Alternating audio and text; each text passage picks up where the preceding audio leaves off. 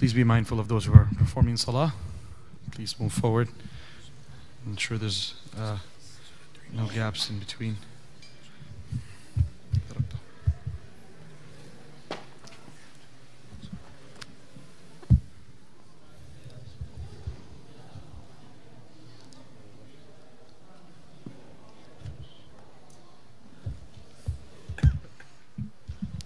بسم الله الرحمن الرحيم اللهم صل وسلم على سيدنا محمد وعلى آل سيدنا محمد وبارك وسلم رب اشرح لي صدري ويسر لي أمري واحلل عقدة من لساني يفقه قولي سبحانك لا علم لنا إلا ما علمتنا سبحانك لا علم لنا إلا ما علمتنا سبحانك لا علم لنا إلا ما علمتنا اللهم علمنا ما ينفعنا وانفعنا ما علمتنا وزدنا علما وعملا اللهم نور قلوبنا بعلمك واستعمل أبداننا لطاعتك ووفقنا لما تحب وترضى من قولي والعمل والفعل والنية والهدى. إنك على كل شيء قدير. يا وهاب يا وهاب يا وهاب. يا فتاح يا فتاح يا فتاح. يا جبار يا جبار يا جبار. قال الله سبحانه وتعالى وربك يخلق ما يشاء ويختار ما كان لهم الخيرة سبحان الله وتعالى عما يشركون. وربك يعلم ما تكن صدورهم وما يعلنون. وهو الله لا إله إلا هو. له الحمد في الأولى والآخرة وله الحكم وإليه ترجعون. قل أرأيتم إن جعل الله عليكم الليل سرمدا إلى يوم القيامة؟ من إله غير الله يأتيكم بضياء؟ أفلا تسمعون؟ قل أرأيتم إن جعل الله عليكم النهار سرمدا إلى يوم القيامة؟ من إله غير الله يأتيكم بليل تسكنون فيه؟ أفلا تبصرون؟ ومن رحمته جعل لكم الليل والنهار لتسكنوا فيه ولتبتغوا من فضله ولعلكم تشكرون. ويوم يناديهم فيقول أين شركائي الذين كنتم تزعمون ونزعنا من كل أمة شهيدا فقلنا هاتوا برهانكم فعلموا أن الحق لله وضل عنهم ما كانوا يفترون Respected brothers and sisters, dear listeners, dear elders and friends, and the guests of the house of Allah subhanahu wa ta'ala, Assalamu alaikum wa rahmatullahi wa barakatuh. As, as always, we remind ourselves our intention, my intention, your intention, all of us is to take the full benefit from the words of Allah subhanahu wa ta'ala with this firm belief that there's nothing that can solve the problems of our own and the problems of the world more than the book of Allah subhanahu wa ta'ala can. There's nothing that has the capacity to treat us of our spiritual, physical illnesses the way the Quran has. And of course, this is the book of Allah subhanahu wa ta'ala. One of the ulama I met in this past week, Umrah's journey, he was saying, you know, repeatedly, and uh, every time I meet him, he always says the same thing. The people, they look for treatment through for, for various things, you know, for various adhkar and awrad. And, uh, you know, that's just kind of the mizaj of our people.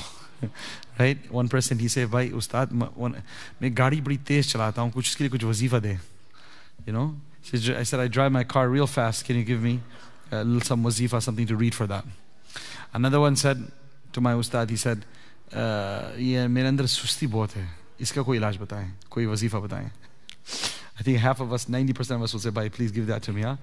So he says, I, I, I suffer like laziness. Susti, I don't feel lazy. Can you give me something for that? He said, Bhai, susti ka wazifa hai chusti. chusti means you just roll up your sleeves and get to work. So if you're, if you're feeling lazy, just there's basically strengthen your willpower and just stand up and do what you got to do, basically. So this Ustad was mentioning that people are always looking for treatments here and there, but not realizing that the best ilaj is the book of Allah subhanahu wa ta'ala. Any ilaj is there, is there, but there, the, when a person begins to read the Quran, when a person begins to uh, practice on the Quran, when a person begins to uh, live his life according to the Quran, then there's no doubt all his issues will get solved.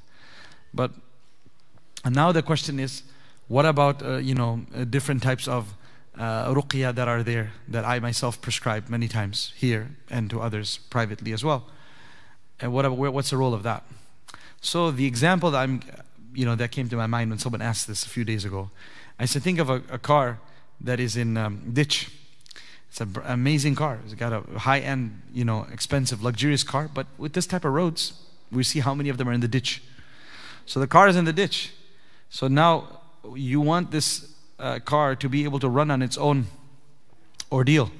So now if a, if a sheikh says, read this Surah Fatiha seven times, or read Ayatul Kursi straight from the Quran, this many times, A person should be reading a lot more. He should be reading three juz a day as a hafiz. Non-hafiz, at least one juz. He should be reading after every salah this many adhkar. But that's not happening. And now you're telling me I need to do that. But I'm not able to do that. I haven't prayed fard salah for so long. You're telling me to read this nafil and pray salah with jama'ah in the front row. How am I going to get to do that when I'm having a hard time with Jummah, for example? There's many people like that. There's no doubt solution to your problems lies and my, my problems lies with salah with jama'ah, salah on time, staying away from drinking, staying away from looking at haram, from smoking haram, from thinking about haram, from indulging in haram, from investing in haram, earning haram. That's there. We know that. Who does not know that? But to get ourselves to that, we're having a problem. So you have to give a quick fix. That quick fix is just to get you out of the ditch. Once you are out of the ditch, then you need to use your own uh, uh, mashallah, wheels and your own tires and your own engine to be able to cruise. Not to say it for the next forever, for eternity, you're going to be on the back of a pickup truck or a tow truck. You know, your car being driven around. The goal is to get you out of that. So these athkar from the Quran that we prescribe or our teachers prescribe are simply, uh, you could say, crutches to get yourself out of uh, the mess and for your, your life and my life to be on sunnah for our life, the, the day our life and my life, your life becomes according to the sunnah of the Prophet sallallahu and we are running on a'mal, alhamdulillah, that's the day our uh, success comes. Does that mean our problems will end at that time? My beloved brothers, my dear friends, who said ending of problems is a sign of success? This doesn't work like that. If there's anyone who should have had his problems ended, it should have been the Prophet sallallahu But his difficulty knows no bounds. From the day uh, he, be, he claimed and he invited towards Allah and claimed prophethood till the day he passed away. In pain, to the extent in his maradul wafat. As he's passing away, he's putting his hand where? In a bowl of water. And he's saying, Inna lil mawti sakarat. Because of the intensity of the pain, he says, Indeed, death has its very strong pangs. Death is very difficult. This is our Nabi, the best of the best creation, saying, as he puts his hand in the bowl of water. He's sweating out of pain. Allahu Akbar. These are his final moments. They weren't easy. And so, why should a person think that if I become obedient to Allah subhanahu wa ta'ala, then mashallah, all my problems must immediately get solved? If not, I got nothing to do with Islam. What did Islam give me, huh? What did Islam give me? I changed my haram business into halal. I changed my haram relationships into halal. I gave up all my bad habits and started doing good habits. And what? My life has become even more challenging. Well, they shouldn't come to you as a shock. Right? This is something that you have to have deep down this feel this yaqeen أن الطاعة تنفعك وأن المعصية تضرك that good deeds will benefit you and sins will harm you. That has to be the conviction and yaqeen that we have to have. But that harm and that benefit may not be manifested right now. It may actually never be manifested in this entire life of yours. It may be manifested only in the hereafter. You think about what's happening on the fourth month here in Gaza and that whole area, Palestine.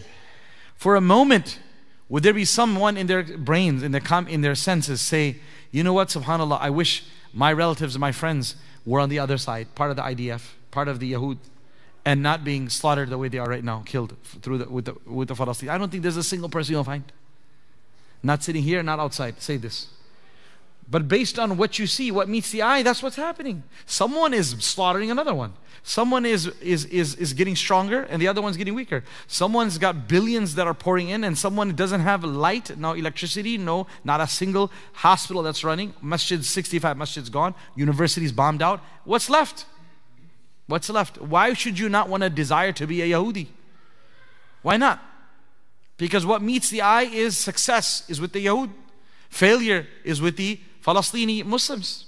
That's what meets the eye to me and to all of us. But none of us would say that because we're not judging what we see based on what yani, based on what meets the eye. We're looking at the long picture that subhanallah ala la'natullah ala dhalimeen. The curse of Allah is going to be on these worst oppressors. Every single day that they lead oppressing, it's only digging their uh, hole deeper and deeper in the pit of, of, uh, in, in Jahannam. That's it. And those who are suffering, their suffering is going to be such that every one of us sitting here will envy on the day of judgment. Ya late, ya late. I wish I could go back into the dunya and suffer this type of suffering that our Palestinian brothers and sisters went through. I wish my son could die this death. I wish my daughter could suffer like that. I wish my wife could suffer like that. Wallahi. When the people of Afiyah will see the people of Musibah and the Shuhada on the day of judgment, who would not wish that if they were to be given one more life to go into the dunya, that what is that? 30 seconds? 15 seconds? What is that? What is dunya compared to the akhirah? Of one day, khamsina alf sana. 50,000 years is just one day. 50,000 years, just one day of Yom Al Qiyamah. What is all of this? What is my life and your life compared to the history of the humanity? When you're studying millions, hundreds of millions of years, billions of years this earth is around, what is my 60 year of life? Out of which 60 years? Three months of suffering, five months of suffering, eight months of suffering, one week of suffering. What is it, my friends? Nothing. It's not even a speck compared to the akhirah, not compared to this world. And then number two, compared to the akhirah. So a person of afiyah will wish that he could suffer on the day of judgment as it comes in hadith, that the people afiyah on the day of judgment will ask Allah that, Ya Allah, we wish they, our skin could have been cut into pieces through huge knives, through huge maqarib, through huge scissors. Yani our skin would be peeled off and cut into tiny pieces without anesthesia, just like that. Why? Because we've seen people who got tortured and their ajr and reward in akhirah and the amount of uh, upgrades that have gotten in Jannah for eternity man, uh, if we had an option, we would. Now, of course, we're going to say that over there, not over here. Because what meets the eye over here is, oh, this is too hard. But my point here is that we deep down in our heart also believe that Islam is haqq, no matter what happens. That's why all of us here would never side with the zalimin, ghasibin, mushrikeen, Yahud, Nasara, who are doing dhulm on our innocent brothers and sisters. None of, no one, even if he's major sinner, he hasn't prayed salah in years and months, he still wouldn't say, I side with this side. But you see, success, if you're just purely judging success, well, success is very clear here. One group is winning, one group is, is, is expanding their area more and more and more. And they have been for many years. So let, let us now at least remove this from our mind that failure and success is not the failure and success of this world. Otherwise, not only the Yahud of today, but the Fir'aun, Qarun, Haman of the past and the present are all the most successful people based on what meets the eye based on value of their bank accounts, based on brute physical power that they had, based on the strength and the breadth of their armies. But we're not like that. We don't judge failure and success based on pure material things. Well, now we got to bring that into our own life. That in my own life, ever since I started coming to the masjid, if I happen to have a decrease in my wealth or a decrease in my you know, health, or some issues started happening in my business, etc. I cannot count that as failure. And if I have disobeyed Allah, distant myself from the masjid, I have seen a growth in my business, growth in my uh, in my income. I have seen a, a forward trajectory in the way I'm leading my life. I absolutely cannot count that as success. This has nothing to do with success or failure. These are just things, the pattern of this world that Allah subhanahu wa ta'ala, in order to keep this test real, He makes it such that those who obey Allah subhanahu wa ta'ala, Allah wants to really test them to see why are you obeying me? Are you obeying me for bucks? Are you obeying me because everyone who is obedient, they seem to be making it out there? That's why you want to come here? I don't want that. I don't want you to come only for me. I don't want you to come here for material success. Imagine if everyone who comes to the masjid became materially successful. There would be no place to stand, no place to sit because this will be the easiest place. Like, khalas, go to the masjid and your needs will be fulfilled and you'll become a, you know, a successful person, a successful entrepreneur. Uh, you know, why wouldn't people just show up to the masjid? If you come the night before, your exams will all pass. You don't have to study. There will be no place. Subhanallah. We do see usually in exam time, I don't know huh, how it used to be, Pakistan, but the exam time, the masjids do fill up a little bit. Huh? Uh, you know, right before people used to pray Salah. I remember when I was in madrasa to Ishraq, uh, one Ishraq we pack, it would be like Juma Ishraq. Everyone would be praying Ishraq before they go into the exam hall, 7.30, you know. So Allah Azza wa Jal, if He made it such that He connected immediate success of dunya with ibadah, then there would no longer be a test. And if He connected failure with disobedience, it would not be a test. Because anyone who disobey, he start losing his job. He start, uh, you know, having problems at home, etc. Immediately, and he would be able to make that connection that my life has. You see, it's what I just said. You have to make that connection. Sometimes people do disobey Allah and uh, they suffer, but they just don't make the connection. Like, for example, famous story of someone came to a sheikh and said, "I hear about fail is disobedience of Allah brings about punishment. I have not seen any punishment. I have disobeyed Allah left and right. No punishment. Why is it?" So he asked him, So when was the last time you got up at night and prayed in tahajjud? He said, What? I don't even pray Isha, I don't even pray Fajr. What tahajjud? He said, Khalas. What greater punishment would you like than Allah subhanahu wa ta'ala saying to you, I don't want to see you? I don't, want I don't want to even give you an opportunity to stand in front of me. I don't, I'm going to deprive you of, of, being, of having an audience with me. What greater punishment could you want than that? That Allah subhanahu wa ta'ala shuns you away from His house, shuns you away from the musalla, shuns you away from doing good things. So, what I'm saying is, many times we do get punished when we disobey, but we simply cannot make the connection right? It is a very clear result of our sins, but we're not able to make that connection. That's why shaitan and nafs come in and they do not allow us to sense it. But instead, they actually make us feel that disobedience has led to a much more enjoyable life. Subhanallah. So these are things starting off from my introduction. I said the, the, the, the book of Allah subhanahu wa ta'ala, we have to have this yaqeen that if I bring this into my life, all my problems will go away. Where? Of the akhirah. And my problems in this dunya may get solved or may not get solved. But those problems will be easy to handle. Just like our brothers and sisters in Palestine, their problems has not come to an end. They're praying. They're probably praying more fajr than we are. Definitely praying more tahajjud than we are. More dua, no doubt, than we are. But has their problems ceased to end? No. But Allah Azza wa Jal has given them resilience and strength. We cannot take a thorn pricking us the way they take on a bullet. We cannot take a small little, uh, you know, uh, uh what you call fender bender, the way they take their whole house being demolished. I lose my mind if I have a small little accident. Subhanallah. And these people have lost their whole house in front of them, right in front of them. And they lost three, half of their family too, maybe, or more than half of that. And what are they saying? We are just simply pleased with whatever Allah has decided. What is that? That is success. Because every single thing that's happening, we, you and I have to have this conviction, happens only by the will of Allah. Whatever happens in my home, your home, or the homes over there is only happening with the will of Allah. The difference is they are pleased and accepting Allah's decision while we're not. We're not. We always have got something to complain about. It's that upset. We're upset. We're frustrated. We're anxious. Why are things not going the way we want? So in reality, I'm a failure and they're successful. How so? I have a beautiful home and, they've lost everything they have. Well, the reason is because of the condition of their heart. The condition of the heart through their connection with deen has allowed them to be able to take in whatever Allah is sending down towards them with a strength, resilience, and iman. Beloved friends, as we you know mark months after months and 26,000 and increasing in the number of, of, of shuhada, I want to take a moment here to say that we need to also continuously reflect on the sifat of those people. As earlier, as someone was just mentioning today, so much, so many people, alhamdulillah, are waking up across the globe protesting and calling and writing letters and doing all those things. But just think how many of those pictures that are coming out of Palestine of men and women, or women, let's just talk about that. Do you see them walking around, you know, with their hair uncovered, with their, you know, uh, with their clothes uh, unbefitting a Muslimah? Even in all the pictures you see women screaming or crying, if you do, you will see, subhanAllah, all of them wearing scarves. All the women wearing big jackets or long, uh, you know, jilbabs the way they wear, they're in a jacket form. You see that whatever is they're going through, they haven't given up their haya. And as we are, mashallah, standing up to do support them, what's going on with us? Where's our haya? Where is our sense of dignity?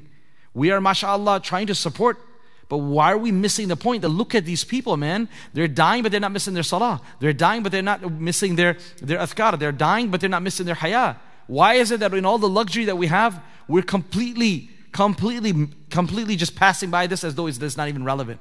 So focused on trying to save them. On the day of judgment, I feel like that's what they're going to be saying. That you know the amount of effort you put into saving us, we wish you saved yourself. We wish you saved yourself. Look where you are. Well, what are we going to say? What are we going to say on the day of judgment? What am I going to say on the day of judgment if these people see you and I, or just myself, in a place where I don't want to, where I should never be? That subhanAllah, you gave so much focus on us to end our being oppressed in the world. But little did you realize what a great oppressor you were on yourself by sinning and breaking the orders of Allah subhanahu wa ta'ala. Every single time we break an order of Allah, we're stabbing ourselves. Every single time we look at haram, every single time we think of haram, every single time we drink haram, every single time we spend haram, invite towards haram, what happens? We are honestly nailing ourselves down again and again. That's why Allah Azza wa Jal says, Woman Adlam. Who is the greater grave, greater sinner? Who no, who is the greater oppressor? Who is the greater oppressor than the one who sins against himself? The one who oppresses himself by sinning against Allah subhanahu wa ta'ala. So these are honestly some major things that we have to reflect on in our dars of Quran. In any dars of Quran, wherever we come, we always remind ourselves that not only we're going to practice on whatever good we hear, we're going to propagate it, but my dear brothers and sisters, my dear listeners, let us always also come with an open, hopeful heart, right? Please be hopeful, no matter how bad your situation may be. Say, Ya Allah, I'm coming to your Quran to find solutions. I'm coming to your Quran to get me out of this mess. My dear friends, there is no such thing as despondency. As someone asked me earlier this week, uh, when should I know that uh, I can give up, and when should I know giving up is from shaitan? I said, brother, this, this question is, is also complete for shaitani question.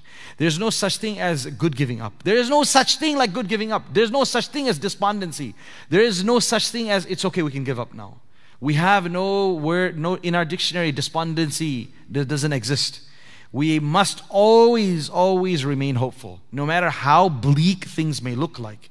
No matter how bleak things look like, we must always look hopeful. And what I mean bleak? Not only bleak in your dunya, but bleak in your akhirah. Many friends will say, I, have sinned so much, man, and I don't understand. I change, then I go right back. I change, I go right back. I'm done with this. How does that help by you saying you're done with this? You know, I say this, this concept again, you hear me many times repeating this because this is very important. I hear this from our community and our youth, you know, reaching out for help and adults that they keep on feeling despondency. And this despondency is actually a full blown attack of shaitan. First, to get you into sin, and then after it gets you in there to laugh at you and say, haha, you can never get out of here. So, no, I'm going to get out. He said, no, you can't. They just, you know, that's what they do and uh, bullies do, right? What do the bullies do? I beat you and you're never going to be able to beat me again. Instead of encouraging, he says, No, I, I, he beat him by one point. But he will make so much fun of him for the next 15 minutes. That poor guy, he could probably beat him and do well in the game, but his, his, his whole self esteem breaks down. That's what bullies do. That they try to beat you, and if they beat him, if they didn't beat him, if they, they, they, they lost by, if the bully lost by one point, he says, "Just watch, just watch. I'm coming, I'm coming." You know, the Edgar, you know, like the Edgar Allan Poe stories, right? It's, it's, it's that whole idea of that you intimidate your opponent so much that even though he is not lost, he gives up and says, I'm done. And that's what the kuffar are doing today intimidation. We cannot fall into this trap of shaitanic intimidation whenever he comes to us and puts these thoughts of fear. My beloved friends, fear, Allah says in the Quran, Ash-shaytanu ya'idukum al-faqra wa ya'murukum al-fahsha. Shaitan promises you poverty and instructs you to do evil lewdness, acts of zina, acts of fuhsh, they all come from shaitan. Ya'murukum, he forces you to do it. Not forces you, he pushes you, encourages you. And he promises you poverty, that if you spend in Allah's path, you'll become poor. And when you don't spend, you, he wants you to go towards this sin. What else? Allah Azza wa says, إنما ذلكم الشيطان يخوف أولياءه Indeed, that is shaitan who is intimidating you through his friends. Awliya'ahu, some of the students of Arabic may be wondering what's going on here. Yukhawif awliya'ahu, this maf'ul. Is he intimidating his friends? And that's why this is this called this there is ba muqaddar here. Yukhawifu bi awliya'ihi. He is intimidating his enemies through his friends. So all of those people who try to intimidate us. Today's, I'll be honest, today's elect, you know, big night already has been announced uh, who won New Hampshire, right? So now that everyone knows the Muslim ban is coming. So uh, what you, I remember that first time around that happened. I was like, Subhanallah. It was just like the build up to that was so huge, and I was so like everyone else, very overwhelmed. And I remember one day I said, I don't know what to do. I'm so overwhelmed. What to do? I just picked up the Mus'haf and just started reading. Like I was just so fr- uh, anxious. I said, let me just pick up the Quran and start reading. I am just I can't handle this anymore. But Subhanallah, just reading the Quran gave such level of peace and comfort. And that, how dare I get scared, man? Every single thing. Today, no one can control how many, how many times you use the bathroom besides Allah. Whether you can even relieve yourself or not, or you have to run to the hospital in pain. That's in the hands of Allah. How can I sit there and think that, subhanAllah, someone can stop me from obeying Him? Someone can stop me from fulfilling my rights? Someone can fulf- uh, stop me from doing what I need to do? Billah. That fear itself is wrong. I'm, I am elevating someone to the status of divineness. Allah Azza wa Jal, بيده كل شيء. In His hands everything. تعز من تشاء وتذل من تشاء. Allah Himself says that you and I should say, That, oh Allah, you give honor to who you wish and you give disgrace to whoever you wish. تُؤْتِ الْمُلْكَ مَنْ تَشَاءُ وَتَنْزِعُ الْمُلْكَ مِمَّنْ تَشَاءُ You are the one who gives kingdom to whoever you wishes and you snatch it from whoever you wishes. So anyone who's becoming and winning an election anywhere in the world, anyone who's ascending the throne, he's only ascending that throne because Allah wills it. He's only winning an election because Allah wills it. That yaqeen has to be there. That how can I be afraid and intimidated by this and that? Allah subhanahu wa ta'ala, every action of His is filled with wisdom. And what He has in plan, we don't know. What khair will come out. What goodness will come out in the long run for the ummah. That yaqeen we have to have. So when our connection with the Quran becomes weak, then we will start becoming intimidated by all sorts of things. We ask Allah Azza wa Jal to strengthen all of our relationships with the book of Allah subhanahu wa ta'ala. We ask Allah Azza wa Jal to allow us to find solutions to our problems in the Quran. We ask Allah subhanahu wa ta'ala to make us humble and sincere in front of the Quran. Ameen ya Rabbil Alameen. Last week, we spoke about uh, the many topics, but one of the things that we ended on was, was the fact that Allah subhanahu wa ta'ala the last ayah was رَبُّكَ يَخْلُقُ مَا يَشَاءُ وَيَخْتَارُ Allah subhanahu wa ta'ala creates whatever He wishes. Right? يَشَاءُ وَيَخْتَارُ uh, he, he, moreover, your Lord creates whatever He so wills, and He so and He alone chooses whatever He wants. The tafsir, one tafsir is whoever He is, He chooses who He's who is going to become His prophet. But it's just not that. Every single thing is also in the hands of Allah subhanahu wa ta'ala. Why is this very important, my friends? It's connected to what I just ended off about elections. This idea is that Allah subhanahu wa ta'ala is the one who is creating the heavens and the earth and is creating everything thing that you can imagine. Wallahu khalaqakum wa ma ta'malun. Allah created you and Allah created your actions as well. The Mu'tazila, they say that a human being, he is, he is his own creator of his actions. That a human being 100% creates his own actions. And Ahlul Sunnah wal Jama'ah say, no, that is incorrect. Although whatever the Mu'tazila say, it always seems very logical, you know? Because uh, that's why we call the modern day neo-Mu'tazilites. All the people who love to just make logic as the criterion of right and wrong, they have a very Mu'tazila type of mindset. Very shallow, not looking beyond what meets the, meets the eyes. So the Ahlul Sunnah wal Jama'ah say, no. Our job, we do kasb, we work. We make an effort. Our job is irada. We make intention, we try. But the quwwah, the ability to fulfill our intention, the ability to follow through our intention, that has to come from Allah subhanahu wa ta'ala. Like Ali radiallahu anhu was asked, how do you balance and explain the, diff- the, the, the balance between uh, tadbir and taqdeer? Tadbir and taqdeer. Your planning and Allah's decree. How do you explain the connection between the two? Tadbir and what? Taqdeer. He said, lift up your one leg. He said, lift up your one leg. So the person lifted up his leg. And he said, okay, lift up the other one. He said, I can't. How can I lift up the other one? He said, well, lifting up the first leg, this is your tadbir. This is your ability to do it. Itna kar sakte aap. You can do that much. Your irada. Lift up your first leg, you did that. Taqdeer, willpower, uh, no. The will of Allah subhanahu wa ta'ala and decree is something now that is beyond you. You can't do that. That's the second part of it.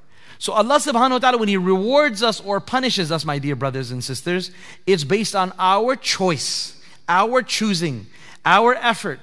That's what we're getting punished for or rewarded. But also remember that we are not able to achieve whatever we were without the will of Allah. That's why they say, qadam uthte jate A person, he doesn't come to the masjid. Today you are not here because you wanted to be here. Only.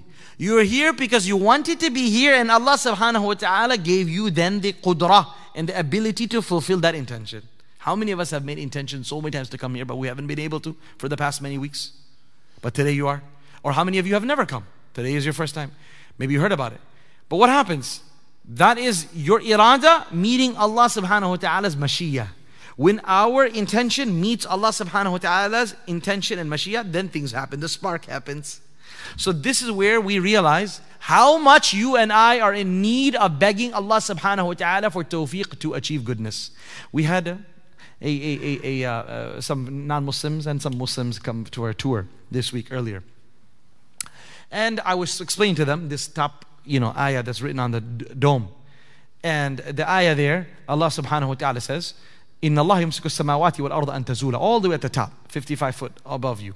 Inna Allah yumsiku samawati wal arda an tazula. Indeed, Allah subhanahu wa ta'ala He holds up the heavens and the earth from falling. وَلَئِن زَالَتَا And if they were both to fall, إِنْ أَمْسَكَهُمَا مِنْ أَحَدٍ مِنْ بَعْدِ None besides Him can keep it afloat. إِنَّهُ كَانَ حَلِيمًا غَفُورًا Indeed, Allah subhanahu wa ta'ala is all forbearing and Allah subhanahu wa ta'ala is all ghafura, forgiving. And I, I, I mashallah, you know, these even non-Muslims, when they look, I give them first the tour of the 99 names of Allah subhanahu wa ta'ala, right? From over there. Huwa Rahman or Rahim. You can see it from like, you can see if it's a clock, it starts at 4 o'clock, right? Huwa Rahman or Rahim al Malikul Qudus Salam. And the next one, it starts at Al Mu'min al Muhaymin Aziz Jabbar Mutakabbir al Khaliq. Then the next one, it starts from Al Bari al Musawwir al Ghafar al Qahar al Wahhab al Razaq. The next one, Al Fattah al Alim al Qabid al Basit al Khafid al Rafi. Like that. It starts at 4 o'clock in each, each medallion, the name of Allah subhanahu wa ta'ala. And it ends over here. Al Hadi al Badi' al Baqi al Warith al Rashid al Sabur. So, and then I said, you have this, you know, I explained the various beautiful architectural elements of the masjid. And then eventually, besides after talking about the chandeliers and this and that, I said, look at the verse at the top.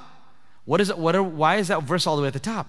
That's telling us that whatever feat you have achieved, architectural or anything of that sort, in your life, whether in this masjid or in your own life, you're successful in your career, you're successful in your entrepreneurship, you're successful in your business. Understand that you're not successful because of your own will. You're only successful because Allah subhanahu wa ta'ala has allowed you and enabled you to be successful. Allah subhanahu wa ta'ala say He's the one who's keeping the heavens and the earth afloat. He's the one who's keeping the heavens and earth in motion. And if He pulls His hands back, if He pulls His power back, let's see you do it. You can't.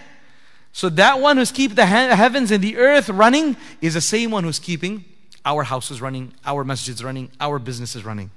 Now you wonder, Ya Allah, I, we've been so disobedient. Why does my why is my house running? Why do I still have a home when I've been so disobedient to you? Why am I still able to go to work when I've been so disobedient to you? Why am I able to still come back home safe and sound without slipping and falling on the road? Even though I've disobeyed you. Why? And the answer is إِنَّهُ كَانَ حَلِيمًا غَفُورًا Indeed, Allah subhanahu wa ta'ala is forbearing and forgiving. That's why. You're, he, otherwise, if He were to treat you based on how you ought to be treated, your whole life should have been destroyed. My life should have been destroyed. We should have lost our eyesight. We should have lost our, our nerves. We should have lost everything if Allah subhanahu wa ta'ala were to treat us based on how we ought to be treated. So on, she started crying, you know. And so many non-Muslims, honestly, when I ask them this in larger groups, smaller groups, they get so touched by that. I said, we are taught to be humble, right? May Allah make us humble, right? But never attribute our success to ourselves. Whatever level of material, emotional, spiritual, mental, physical success you and I have ever achieved, it's only due to Allah subhanahu wa ta'ala. The biggest mistake anyone can do is to attribute that success to themselves. Huge mistake. And that's exactly what we'll see next week's dars, what Qarun did. Right? Success, lots of wealth, unbelievable amounts of wealth. But he attributed it to himself, and Allah Azza wa made him into an example for the whole world to see and is mentioned in the Quran that uh, your success is your material success did not save you in the least from being pushed to the bottom of the earth in right in front of your community. All right. Allah subhanahu wa ta'ala says that none of these people have a choice. Yani, people do not have a choice in choosing a different sharia, choosing a different prophet, choosing a different Quran. None of that. Or choosing a, a choosing a, a different God. Uh, one time Nabi sallallahu alaihi wasallam said, one day he saw something upset him, and he said, "Listen, I, you are my ummah, and I am your Nabi. That's it. You cannot choose another Nabi. My sunnah is your is something which you have to follow. If Musa alayhi salam were to be alive, then even he would have to follow my sunnah. Right? So we should never get impressed by what we see others doing. We have to have this absolute sense of um, peace and contentment that the best lifestyle is our Nabi sallallahu alaihi wasallam's lifestyle. Subhanallah wa ta'ala amma yushrikun. Then Allah subhanahu wa ta'ala says, وَرَبُّكَ يَعْلَمُ مَا تُكِنُّ صُدُورُهُم Your Lord knows well all that their hearts harbor and all that they make know. There are three things here. One is sir, your secrets of your heart. One is, okay, hold on. First, alania. One is externally, open, publicly, everything, your actions that people, people know or some people know. Allah knows that. Number two is sir, what you do in seclusion. And one is akhfa, that which is more hidden than the secret. It's things that about yourself that you don't even realize. That it doesn't even like cross your mind, but you're involved in, or you're doing, or you will do, or you have done. You've forgotten it. As Allah subhanahu wa ta'ala says, يَعْلَمُ مَا جَرَحْتُم بِالنَّهَارِ Allah subhanahu wa ta'ala knows exactly what jaraha, what actions you have taken, undertaken throughout the day Right? He knows that.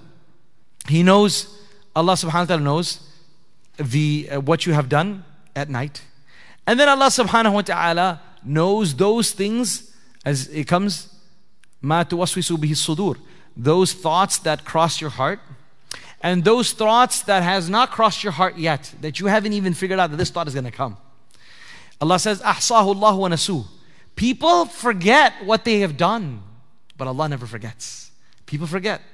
If you ask yourself a simple thing, three weeks ago, three days, not three weeks ago, three days ago, what did you eat for lunch? Right? What did you eat for dinner? We can't remember that. What, who did you, whose heart did you break on such and such day? Who's going to remember that? 20 years ago, did you owe some money to someone? Who's going to remember that? Did you, did you snicker at someone? Did you make fun of someone? Did you say a harsh comment? Did you break someone's heart? Six years ago, two years ago. Who remembers that? Allah says, Ahsahullah. Allah remembers it. Allah has preserved it. Allah remembers it. لا يضل ربي ولا ينسى. Your Lord doesn't forget and your Lord is never misled. He's never, he, you know, so many people, whether law enforcement or whoever, the best of the best, they always, they always prone to making mistakes. We, bear, we had the criminal just like that, he just ran away. We almost had him, but he's gone. Happens all day, every day. You forget, you don't connect the dots, uh, you're, you are misled. So many mistakes happen. That does not happen with Allah. لا يضل ربي ولا ينسى. Allah subhanahu wa ta'ala does not forget. My dear brothers, you know, you can, we can, you and I can run and hide from the people. But we can never run and hide from Allah subhanahu wa ta'ala. And may Allah give us the faham of this. لا ملجأ ولا منجأ من الله إلا إليه. No place to run, no place to hide from Allah but coming back to Allah, kaisi zabardast dua hai. La malja wa la manja min Allahi illa ilay. It's from the Quran. No place to hide, no place to run, no place to seek shelter from Allah except for by coming back to Allah. I like to give an example of a, a child who is upset, three, four year old child, upset his mother didn't give him what he wanted. So now he's throwing a tantrum. They're in a store. He says, I want this chocolate bar. And the mom says, No, you had enough chocolate. We're not buying this. So he gets upset he gets angry. What happens? He runs away. Typical. He runs away. Oh, I'm, I'm mad at you. It runs away. And after a while, the mom moves on or goes down to the cash, cash register. And after 30 seconds, he's looking around, he can't see his mom. What happens to him? Now he starts crying, but for a different reason, because he can't see his mother. Right? Out, where's my mom? Where's my mom? Oh, you were just angry with her. Just, go, go sit in someone else's cart, man. Move on. Right? Why don't you just, just walk home? But no, now he's so he's so scared and so worried that he can't see his mother. All everyone's like, where's where's mom? Where's my mom? Where's my mom? And now he's now he's brought back to the mom what as soon as brought back, back to the mom, he hugs her, right? Real tight. The one who just ran away. But he's hugging right back. And now he's crying again, but a different cry. Now he's angry. That why did you walk ahead without, with, why did you allow me to get lost? Now he's crying also. First he was angry at why not giving me. Then he changed to crying because he was genuinely lost, he was scared. Now he's crying because angry at why he, his mother did not immediately, you know, stay with him. This relationship is very unique. What does that child understand? The child realizes that all my needs get fulfilled through my mother. And whether I like it or not, I got to stick with her. And if I think that I'm unhappy with her, well, guess what? There's no other options. She is actually, from beginning to end, the fulfillment of my needs. Subhanallah. That's the relationship we're supposed to have with Allah subhanahu wa ta'ala. That if I feel fear that I am in trouble with Allah, well, you don't need to go ask anyone else for forgiveness. Go right back to Him. If I am upset about why didn't, things didn't happen the way I wanted to be, well, you got to go talk it out with Allah subhanahu wa ta'ala. Any issue that you and I have, go right back to speaking with Allah subhanahu wa ta'ala. That's why there's another beautiful dua that the Prophet ﷺ would recite. And this is the dua of Nabi ﷺ recited profusely in which night? Laylatul Nisf min Sha'ban, which is a month away from now. 15th night of Sha'ban. The Prophet ﷺ was in sajda. Such a long sajda that his wife thought that he had passed away. Right? In some narrations, she thought he's passed away. And so he raised his voice in this dua. Allahumma inna na'udhu bi ridaka min sakhatik wa bi mu'afatika min uqubatik. Oh Allah, I seek refuge in your pleasure from your anger. I'm running away from your anger, but where do I run? I run right back to your pleasure. I'm seeking refuge from your anger, uh, you know, in your pleasure. وأعوذ بمعافاتك من عقوبتك. And oh Allah, I am seeking, I'm running away from your punishment. Where do I find shelter? Bimu'afatika, in you giving me well being. If your sifa of being mu'afi, the one, uh, if I may say that, the one who gives afiyah, I'm going back to that attribute of give, the one who gives afiyah and well being to run away from the attributes of giving punishment. Okay? And number three, wa'a'udhu bika minka. I seek refuge in you from you. Allahu Akbar. This is so deep. A'udhu bika minka. I seek refuge in you from. Because what happens usually when the dad is angry, the child will run to the mother. Please save me from my dad. Mother is angry, go run to the father. Save me from mom. So when the, when the teacher is angry, say go run to the you know parent, etc. Like this. But when it comes to Allah Subhanahu wa Taala we have no place to run, no place to hide from Allah, but right going back right to Allah. And Allah is so Kareem, Allah is so Rahim. Allah Azza wa doesn't make fun of us. Allah doesn't call us names. Allah doesn't taunt us. Allah doesn't mock us and say, Why? Why are you coming now, huh? Why are you coming now? Tough guy? Nah, none of that stuff. Let me see your arrogance. Let me see your wealth. I thought you were all so strong. None of that stuff. Allah, He has the full right to say that. But He never says that. Allah Azza wa instead in Hadith Qudsi says that I wait every single night liyatuba musi an nahar so that the one who sinned all day, maybe tonight he wants to repent. And every morning I wait that the one who sinned all night today, maybe, maybe just today, he sees the sunrise. He's like, man, how many other sunrises am I going to see? I don't know how many more I got left. Let me make tawbah today. Subhanallah. Every morning, every evening, Allah is waiting for the sinner to repent. And he tells the heavens and the earth, he tells the mountains and the earth uh, and all the other na- forces of nature that are absolutely fed up with the human being. They are so fed up. Look, you know, think about this. Students of knowledge sitting here.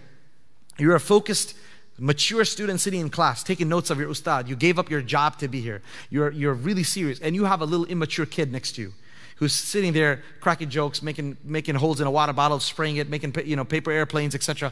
How annoyed you would be if the teacher starts correcting him, saying, Stop it, kid, stop it, stop it. Okay, that's it. I'm not going to teach anymore because of this annoyance. How upset you would get.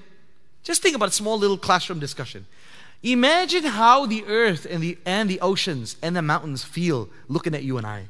That you, you little, like little dot, like who are you? Who in the world do you even think you are? That you sit there walking on me, using me as a shelter, enjoying my fish and whatever I hold in my belly and yet you disobey the one who created us honest honestly you ha- you have the guts right no he's not the guts you're stupid you're foolish that you think that you can stand up against Allah subhanahu wa ta'ala. So that's why they say to Allah, Ya Allah, please give me permission. And not a day goes by where the ocean doesn't seek permission from Allah. Ya Allah, please you give me give me permission, allow these angels to stop holding me, and let me just wipe these guys out.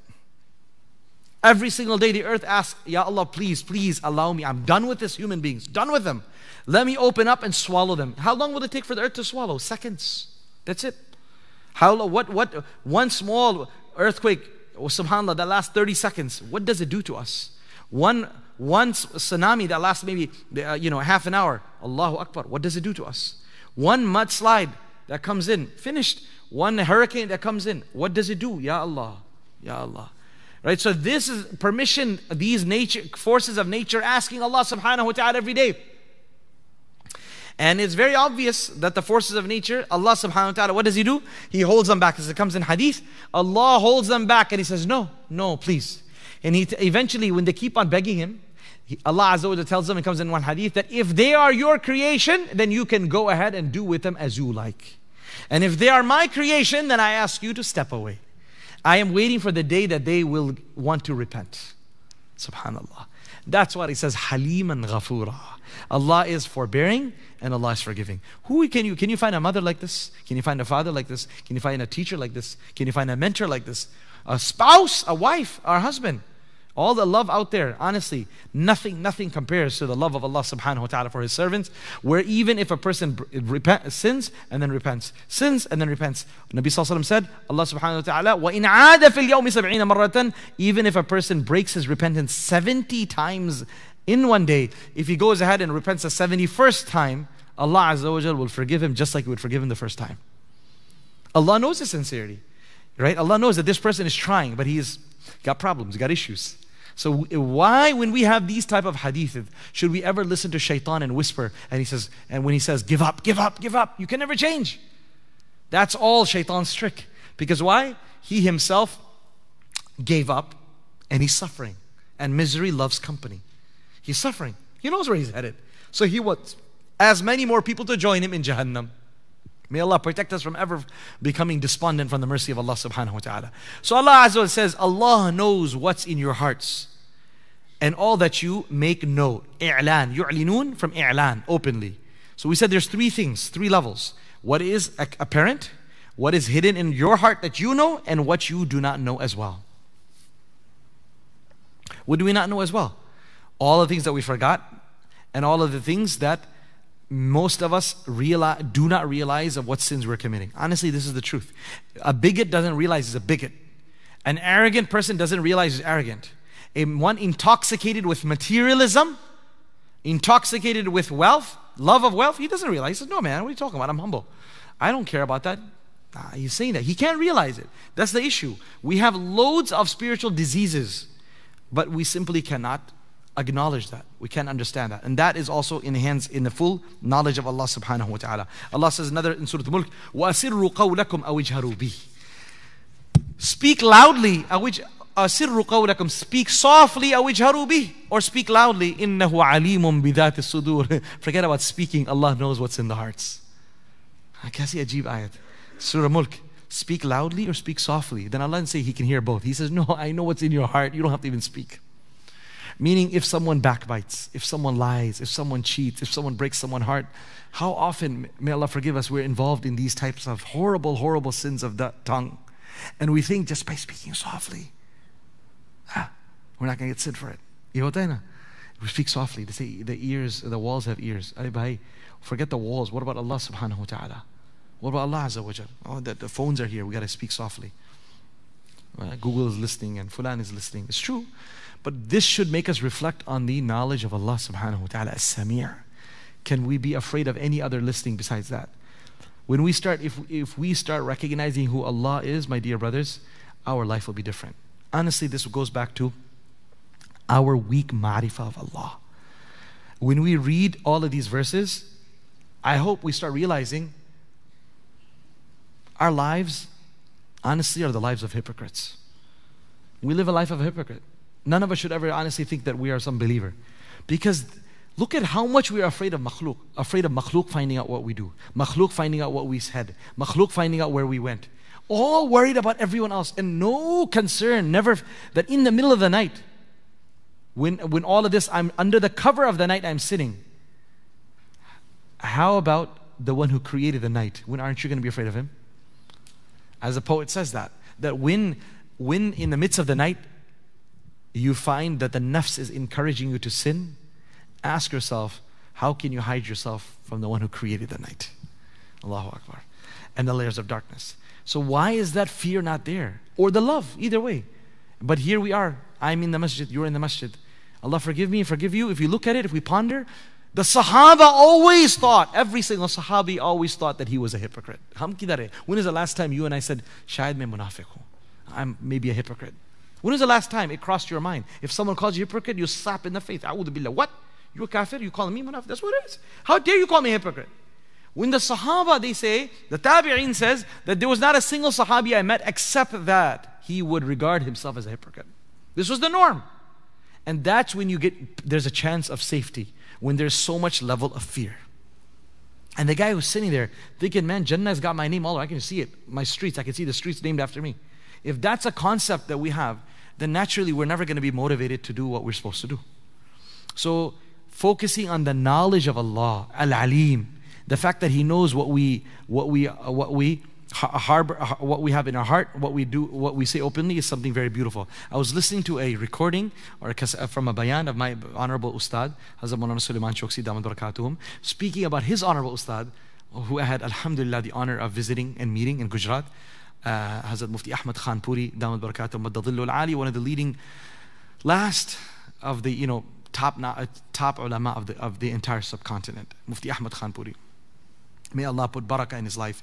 May Allah grant him shifa. May Allah subhanahu wa ta'ala allow him to live many, many, many beautiful years ahead. And may Allah subhanahu wa ta'ala allow all those around him to benefit from him and allow us to benefit from his faith as well. I mean, Rabbil Alameen. So he was, he was mentioning about him some many beautiful points. And he said, if you want to sp- you want to see a man who has a clean heart, he said, you know, Mufti Ahmad Khanpuri was a Mufti of Gujarat, right? And right now too is one of the senior Muftis of the entire India.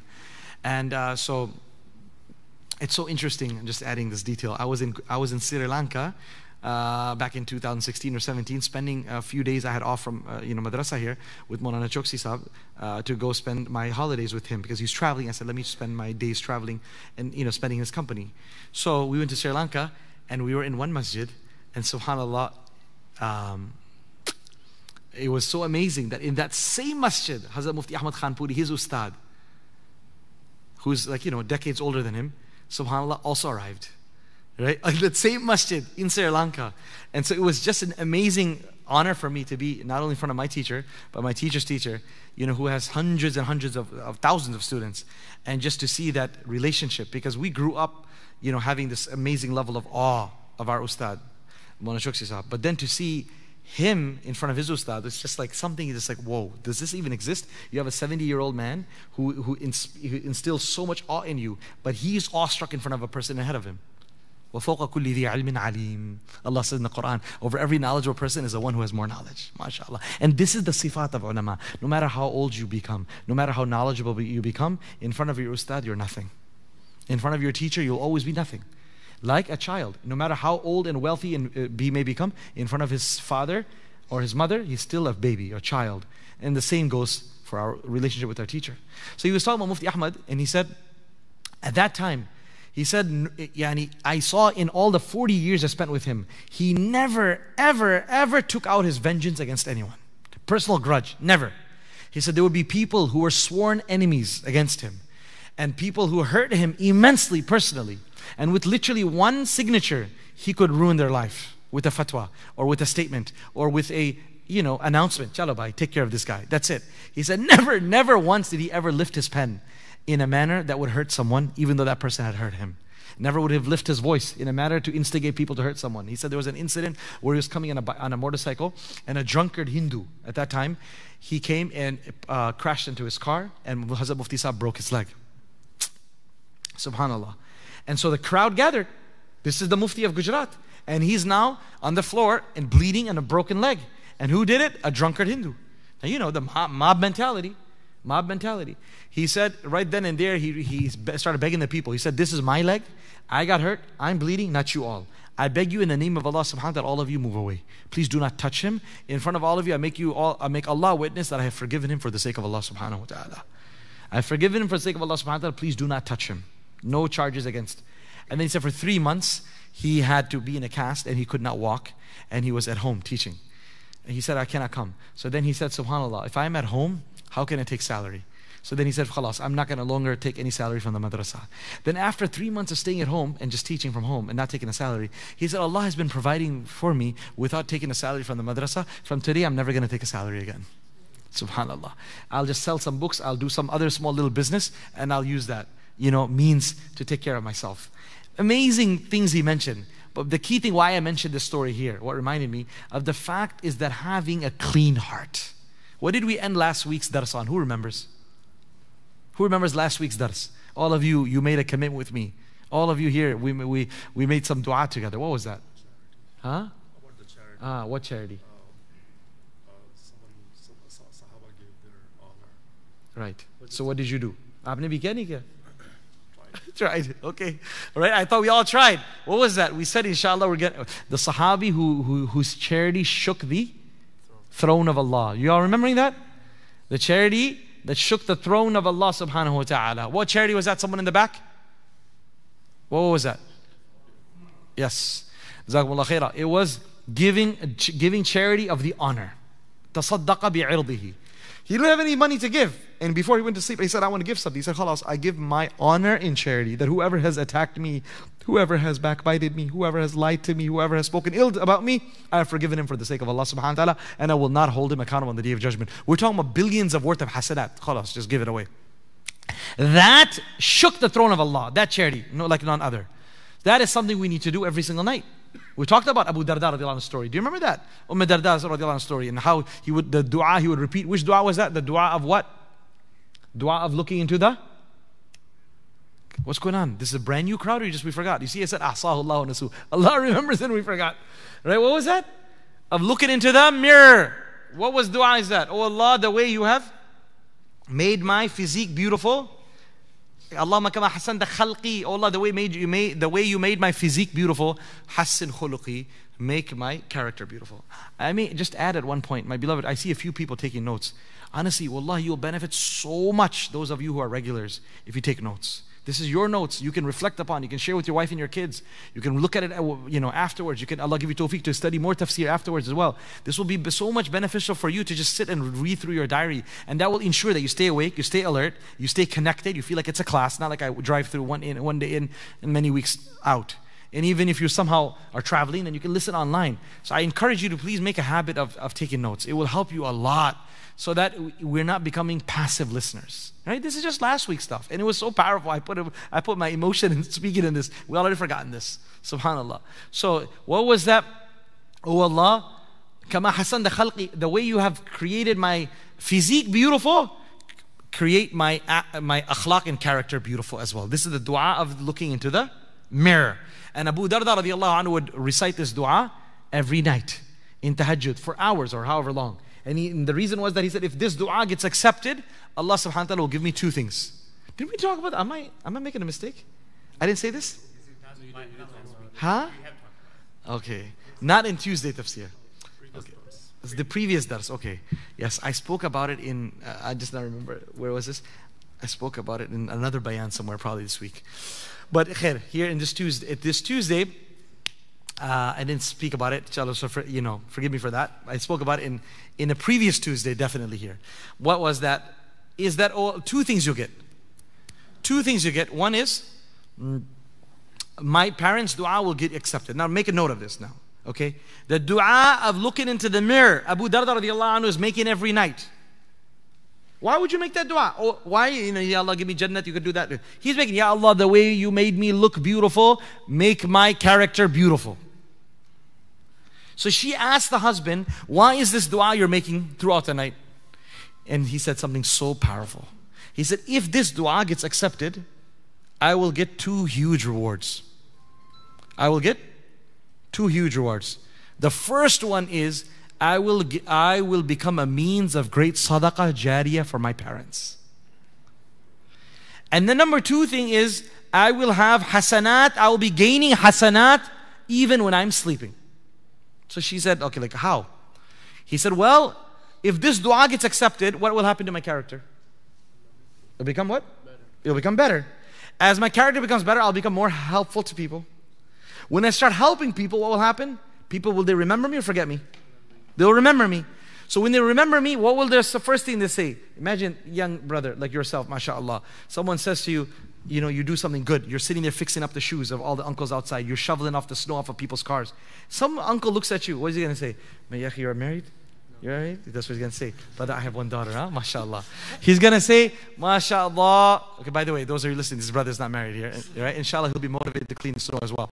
So he, he will say, may Allah, may Allah reward your parents, man.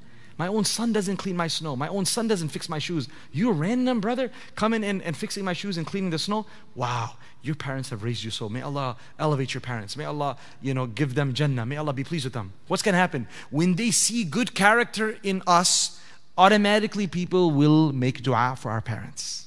Yes? Subhanallah. Look at Abu Darda's futuristic thinking, man. Look at this is Sahabi's vision that I want to become a means of sadaqah jariyah for my mom and dad. And the best way to do that is to become a man of excellent character. And I become helpful to people. And then people make dua for my parents. And number two, he said, is that when I'm sleeping also I want hasanat. How is that going to happen? That, you know, let's just think. Someone was car slid into the ditch. Someone's tire got, you know, busted. And you helped them in the freezing cold to change their tire. Because you just wanted to do that. You did it for the sake of Allah. You come back home, you sip in your hot chocolate, and you go to sleep. That person, he goes home to his wife and his kids after suffering, you know, outside for so many hours. No one came to help. AAA was backed up for the next 20 hours. And you came to assist him. You think he's just going to go to sleep? He's not. He's going to go tell his wife. He's going to tell his kids, tell his mom and dad, may Allah reward XYZ who's come back from the tafsir and helped me. Subhanallah.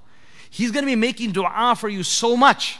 He had little kids in the back. He had a spouse with him. And you came and helped him at that hour. He cannot forget you, my friends. He can never forget you. 10 years from now, if you meet him and you say, Remember me? He's like, he'll say, Oh my God, you're the brother who helped me on that cold night.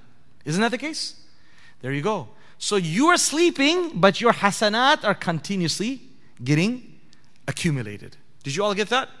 So this is the dua. Repeat after me. Allahumma kama hassanta khalqi fahassin khuluqi. Allahumma kama hassanta khalqi fahassin khuluqi. Allahumma kama hassanta khalqi fahassin khuluqi. Some riwayats, I think they have also ahsin, but ahsin is as well as there.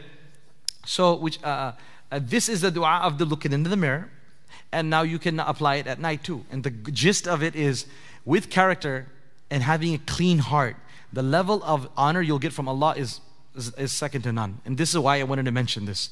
That no matter we may grow out our beards, we may wear our thobes, our, uh, we may wear our scarves, we may have uh, miswak in our pocket, but if we're carrying around bags full of jealousy, hatred, and animosity for our brothers and sisters, for our relatives, unfortunately, we are very, very sick. If that's the case. If that's the case. So ask Allah to give you and I the willpower to be able to just control, alt, delete. You know, factory reset. It's hard to do that, but you got to do it. We have to ask Allah to allow us to factory reset our hearts. All those people that we have harbored grudges against. I want all of us, inshallah, to make niyyah that we forgive them today. Just say, Ya Allah, at least I'm going to attempt to forgive everyone who has hurt my feelings, who has backbited me for your sake. And Ya Allah, that huge donation that I am giving now of my honor, make that a means of allowing me to restart my life and to live it in the manner that you want it to be. Can we do that? Right? Make this intention now right? Khalas, you don't have to swipe your American Express. Nothing, brother.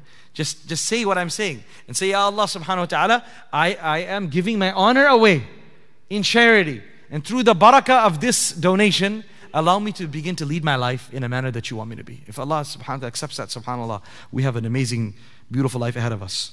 وهو الله لا إله إلا هو For it is He, Allah alone who is God. له الحمد في الأولى والآخرة There is no God but Him, لا إله إلا هو.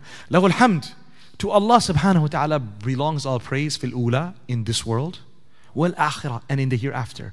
We're not going to only praise Allah here. On the day of judgment, inshallah, when we're headed to Jannah, and we are on the bridge going over Jahannam, what will we be saying? And the people of Jannah saying, Alhamdulillahi alladhi hadana lihada. All praise belongs to Allah who guided us towards Islam and tawfiq, gave us the tawfiq to become worthy of Jannah. وَمَا كُنَّا لِنَهْتَدِيَ لَوْلَا أَنْ هَدَانَ اللَّهِ And we, will, we would have never found Islam, never found the Sunnah, never found the Quran, never been able to do any good لَوْلَا أَنْ هَدَانَ اللَّهِ If it wasn't for Allah who guided us. So even in the akhirah, every single moment that we're going to be enjoying Jannah, we're going to be praising and thanking Allah for enabling us to do that which would become, which would make us worthy of His mercy Remember that, what I just said. Not make worthy of Jannah. Because actions do not make you worthy of Jannah. You understand that? Actions do not make you worthy of Jannah. Sincere actions make you worthy of the mercy of Allah, which will make you worthy of Jannah. Because the Nabi sallallahu said, None of you will enter Jannah with his actions. The Sahaba said, What about you? He said, Not even me. I cannot even enter Jannah with my actions. إلا أن يتغمدني الله برحمة من عندي except and unless and until Allah subhanahu wa ta'ala enshrouds me with His mercy. So if Nabi Sallallahu is saying, without Allah's mercy, you cannot get to paradise, what about you and I? So the question is, what's the point of doing any actions then? If Allah is, the, if I'm dependent on Allah's mercy, then hey man, what's the point of trying? right? That's shaitani thinking. And the answer is in order to get Allah's mercy, you have to, if, in order to become deserving of Allah's mercy, you're not going to get it through uh, disobedience. The more you obey, you just hope something will get to Allah and He says, Khalas, I make you worthy of my mercy. Thus to him alone does all the judgment belong, and to him alone you all ret- all of you are returning.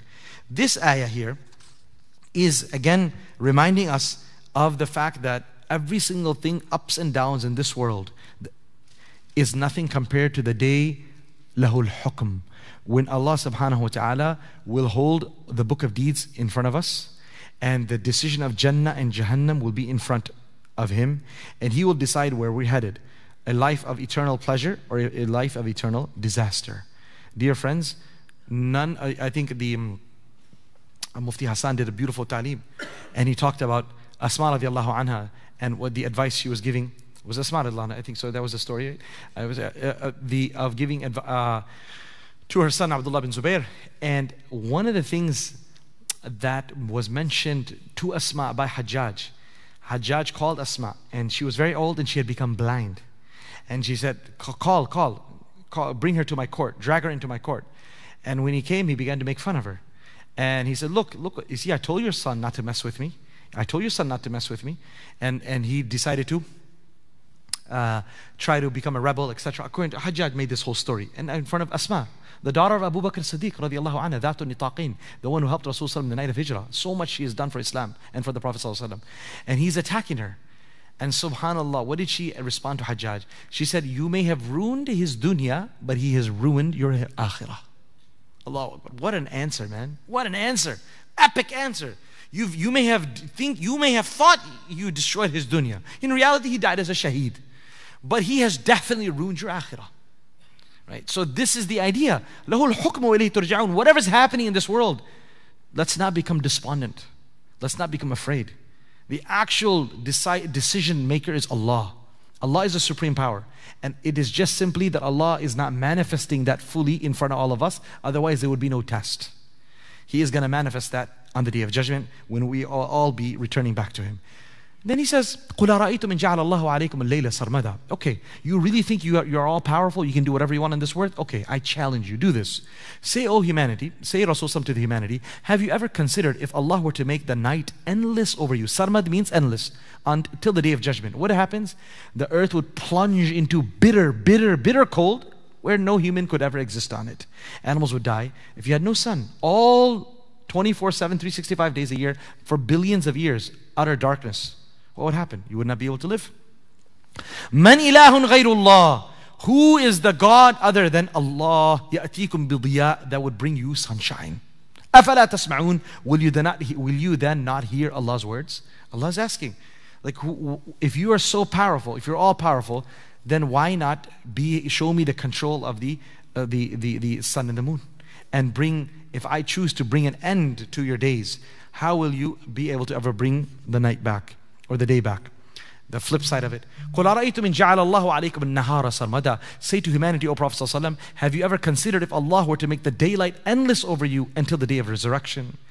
Man ilahun ghayrullah, who is the God other than Allah that would bring you night? Bilaylin taskununa fi, in which you take, in which you rest or you, in which to you repose. Afala tubsirun, will you then not see Allah's signs? Now these two ayats here, Allah subhanahu wa ta'ala is speaking about two massive creations of His the day and the night, the sun and the moon. And He is reminding us that no matter how great you may think you are, you are not the greatest of creation. You will only be great if you follow my orders and become my vicegerent on earth. If not, you are asfalus safili, the lowest of the low, below any rank of any any animal. An animal will not go down steep so low, stoop so low the way a disobedient human being does. What is the reason Allah subhanahu wa ta'ala has created the night and the day? Allah subhanahu wa ta'ala says, وَجَعَلْنَا نَوْمَكُمْ سُبَاتًا وَجَعَلْنَا اللَّيْلَ لِبَاسًا وَجَعَلْنَا النَّهَارَ مَعَاشًا This ayat as well. Allah has created the night for rest. Allah has created the day for work. We have flipped that. The nights have become a time for enjoyment, fun, staying awake, surfing, watching this, that. The night, the long nights are supposed to be the nights of rest and then a night of ibadah. And the day is supposed to be the day of hard work. Hard working hard for our deen and working hard for our dunya. And both of it is our deen in reality. But what has happened right now, the ummah has flipped it. And the real fun, they say the real work starts at night. How common it is for the youth. How what a big issue. Massive issue of the sleep cycle of people staying awake late at night, uh, not just in America, across the, our subcontinent, unfortunately, Middle East, big problem unfortunately. People, subhanAllah, you go for Fajr Salah, you just, no one's there. You wake up and go to go try to get, find breakfast. All the stores are closed, right? Nothing can be found. There's no breakfast. Go in the wake ah, up, ashta. Like it's so hard to find in the Middle East as well, and Indo Indo right? you know, breakfast places. like here's such a big thing over here. Over there, you're lucky to get your chai there. You know, that's about it. Maybe maybe anda on the go. The guy bichara was slipping on the side. That's about it. The idea is that you, you sleep late and then you wake up at 10, 11, aram say, eat your lunch, and then you go for start your day. When Nabi Sallallahu has said that Allah has put barakah in this ummah's mornings. Allah has put barakah in the mornings of this ummah. What you can achieve in the morning, you cannot achieve the whole day. And that sleep that we get in the night, you can make you can try to sleep three times of that during the day, it's not going to give you that same barakah. Allah has made it Himself, He's saying it. The night has been created for rest and for sleep, and the day for uh, for effort, for work, both of this dunya and the akhirah. So this ayah is a reminder that anyone can claim he's, he's all powerful. Tell that all powerful person, why don't you remove the sun? Tell that all powerful person, why don't you remove the night or the day? Dear friends, towards the end of times, this shall happen. The, one of the final signs of the hereafter, before the day of judgment strikes, will be, of course, when the sun will rise from the west. And things will start flipping. And what will flip? The day of judgment will arrive. Part of that arrival will be the destruction of the sun and the moon. Allah says, Kalla he says in Surah Qiyamah, Jumi'a shamsu wal qamar. The sun and the moon will collide. Right? All these gravitational forces will go will go out of bounds. Allahu alam how things are happening. The kuwirat, the sun will be wrapped up. it'll roll up, roll up. Like a turban is rolled up, the sun will be rolled up. Right? Al biharu sujirat, the oceans will be lit on fire. Right? Every single, within nujum and uh, waid the stars will fall the way you take a, you know, you take snow, the way snowflakes fall. These massive, massive, subhanAllah, how can we even explain what a star is, right? In terms, think about how massive objects they are, how massive masses they are these things will, uh, intathara means just like dust. So uh, the entire universe, the, the, the way, the, the, the, the nivam of it, that tons of uh, things, the forces of nature that are making every single thing, mashallah, go in a proper orbit. Kullun fi falakin yasbahun. Everything swimming in their orbit, all will fall apart. And before that, that we are bringing the day of judgment closer with our own actions. When you see the global warming, when you see, abhi, ask anyone, who's speaking to someone in Pakistan, they say, aisi sardi humne kabhi nahi dekhi, kabhi nahi, in Punjab. I spoke to someone in, uh, I saw yesterday in Kashmir, India, Kashmir, there, uh, that, that side. Subhanallah, they're saying first time they're seeing that there's absolutely no snow. They're losing millions because that's where people come for the winter and enjoy this, the, the snow out there. It's 100% dry. The whole nizam upside down. Where it's supposed to be raining, it's drought. When it's supposed to be, when it's supposed to be dry, it's raining. Everything is out of season. And you'll see how we're bringing upon us the day of judgment. You understand that? This is a very uh, ajib connection. And Nabi Sallallahu said that the day of judgment will not come until the, pas- the dry deserts of Arabia will once again become green pastures. Anyone who's been to Umrah lately will see that mountains have literally, I saw it, alhamdulillah, two weeks ago. I just, it, I know I speak about it in my bayan, but uh, seeing it again is just shocking. It's literally green, man. Green. I mean, within our life, not like long ago, 2018, 17, when it was not like that. Within these past three years, mountain upon mountain, just green, green, from Makkah to Medina, green. How did this happen? This is fulfillment of the prophecy of Rasulullah sallallahu alaihi wasallam that we, through our own actions, humans' actions, are bringing about the day of judgment closer and closer. Allah subhanahu wa ta'ala says, وَمِن رَحْمَتِهِ And it is only out of His mercy, جَعَلَ لَكُمُ اللَّيْلَ وَالنَّهَارَ O humankind, that He has made for you the night and the daylight. لِتَسْكُنُوا فِي For you to repose therein, وَلِتَبْتَغُوا مِنْ فَضْلِهِ For you to seek out of His bounty. وَلَعَلَّكُمْ تَشْكُرُونَ Sleeping, when you wake up, how, there's nothing like this, man. I tell people, when you're angry, go to sleep. Uh, when you're frustrated, go to sleep. When you feel like committing a sin, go to sleep. It's such. It's like when you when you switch off your phone and you restart it, half of your problems right. Your, most of the problem error will take care of it. Computers restart it. Same thing. Going to sleep is such an amazing restart. MashaAllah, subhanallah. Blessing of Allah subhanahu wa ta'ala. Uh, you know, so that's why when you wake up, shukr. And then when you have a successful day, or not successful, whatever it was, you worked hard, alhamdulillah, subah sham, you're working Working at work, working in the madrasa, working at studying. Make shukr that Allah gave you the tawfiq to study. Allah gave you the tawfiq to work. Allah gave you the tawfiq to do ibadah. So the purpose of this switching of day and night is for us to become grateful. وَيَوْمَ يُنَادِيهِمْ فَيَقُولُ أَيْنَ الشُّرَكَاءِ الَّذِينَ كُنْتُمْ تَزْعُمُونَ Yet on the day Remember, this is the, this ayah we did last week as well. This is a repetition of that same ayah. Remember that day Allah will call the people to the judgment and He will say, Aina shurakai? He shall say to those godless wrongdoers, Where now are my associate gods that in the world you used to allege that I have? Now, we don't, alhamdulillah, worship idols. But we do worship other people in the sense that we're afraid of other people more than we're afraid of Allah. And we value other people's happiness, friendship, pleasure more than we value the friendship, pleasure, and happiness of Allah.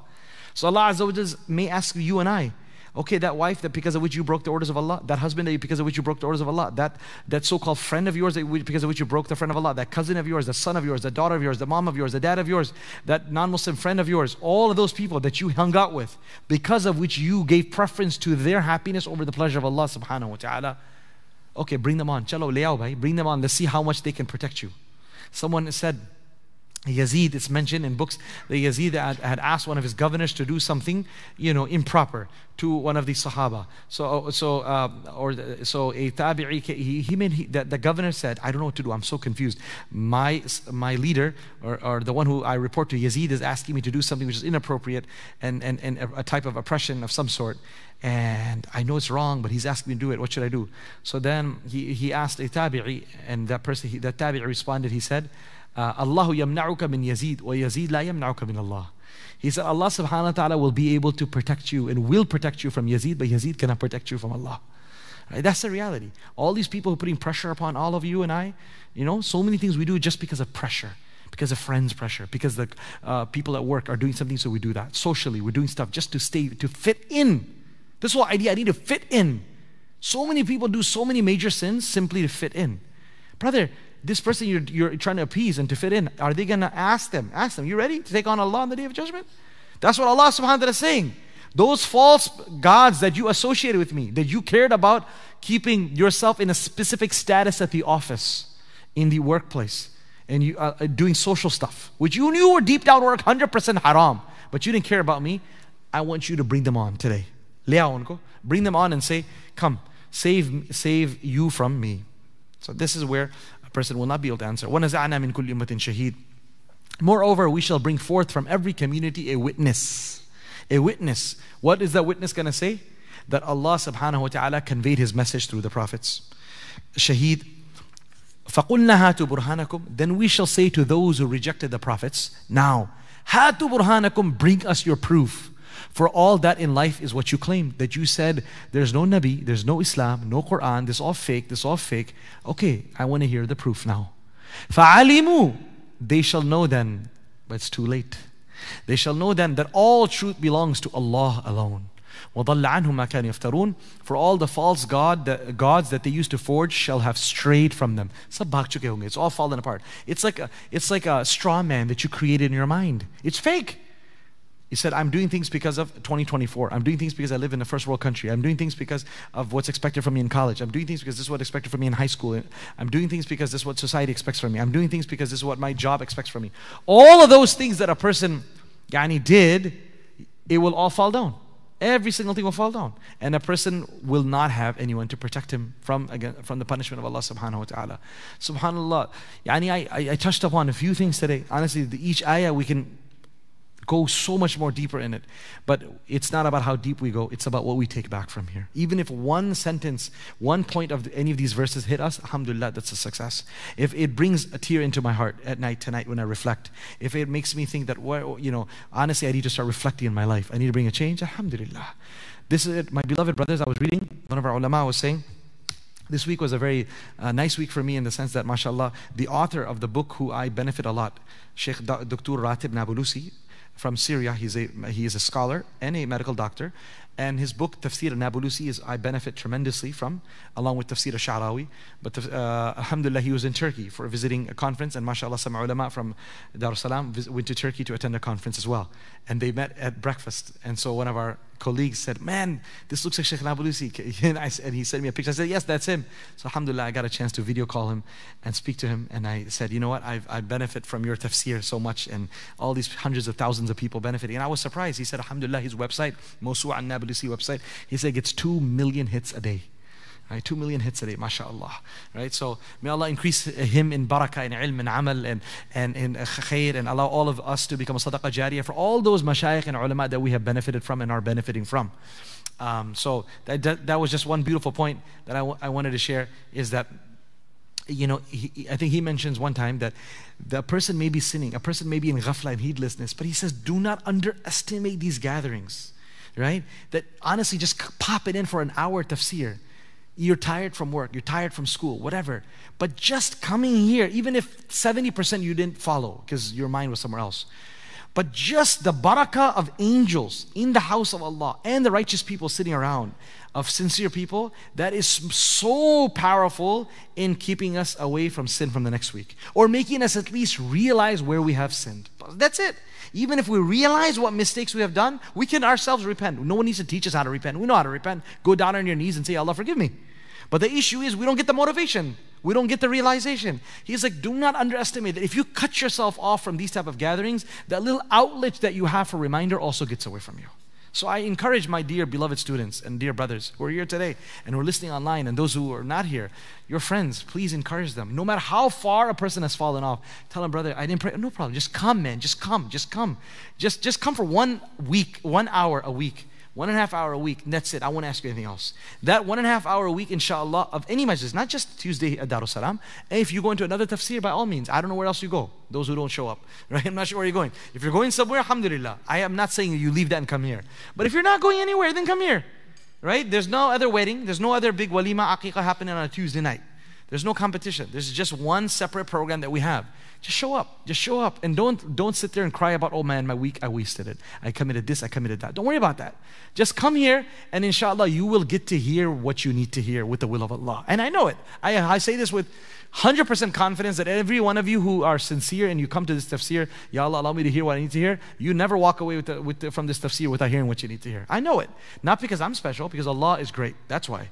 You are sincere and you present your case to Allah, and Allah will never allow you to go back empty handed. You will hear what you need to hear, but you got to get yourself here. That's simple as that. I ask Allah Azza wa to grant us steadfastness and allow me, most importantly, to practice on whatever else I've been preaching as well and not make what I share with you a proof against me. Ameen Ya Rabbil Alameen. Um, quickly, a few programs I want to, before I take Q&A, I want you to please make a note immediately on your phones or wherever else.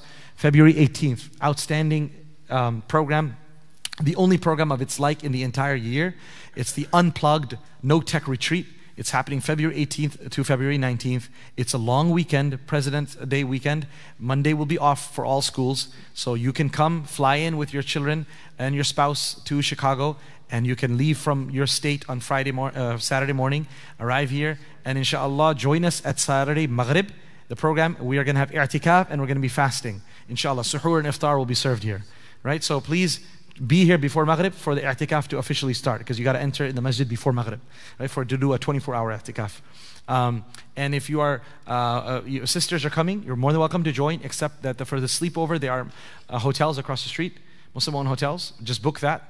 And, but the rest of the program, you're more than welcome to join. We have an amazing lineup. We're going to have time for individual ibadah, individual dhikr, collective dhikr, individual tilawah of the Quran, collective tilawah of the Quran. We're going to have uh, like, like nine talks on different aspects of spirituality. We're going to talk about the art of change, how to break bad habits.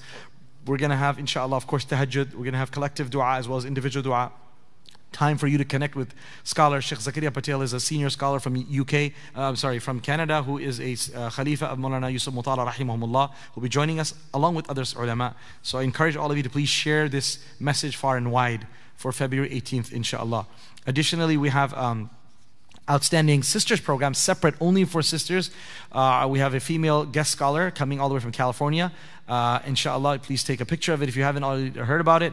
Uh, invite your daughters, your sisters, and the women who are listening to me. Please join uh, on site Friday, January 26th, 2:30 to 4:30. The topic will be exceptional women in our tradition and scholarship in Islam. Right, so it's an opportunity for you to listen from a very, um, uh, mashallah, accomplished alima. Uh, alhamdulillah, her bio is there as well. She's, mashallah, uh, you know, done a lot of good stuff and studied extensively. So she will be speaking uh, inshallah, to our sisters of the community as well as the, um, uh, the girls of our, of, our, of our seminary. So please make note of that, inshallah, ta'ala. And um, if there are any uh, specific questions, actually, let's leave out the questions for today. Do we want to take questions? All right. So if, you, if you're joining first time, just um, take a, a quick um, screenshot of this and you will, inshallah, receive all the flyers by WhatsApp. All right, all the all the flyers from the WhatsApp. So please sign up for your weekly reminders, inshallah. Um, Jazakumullah. Let us join for a few minutes of dhikr, bivinillahi ta'ala. Let's please come close together. Come close together.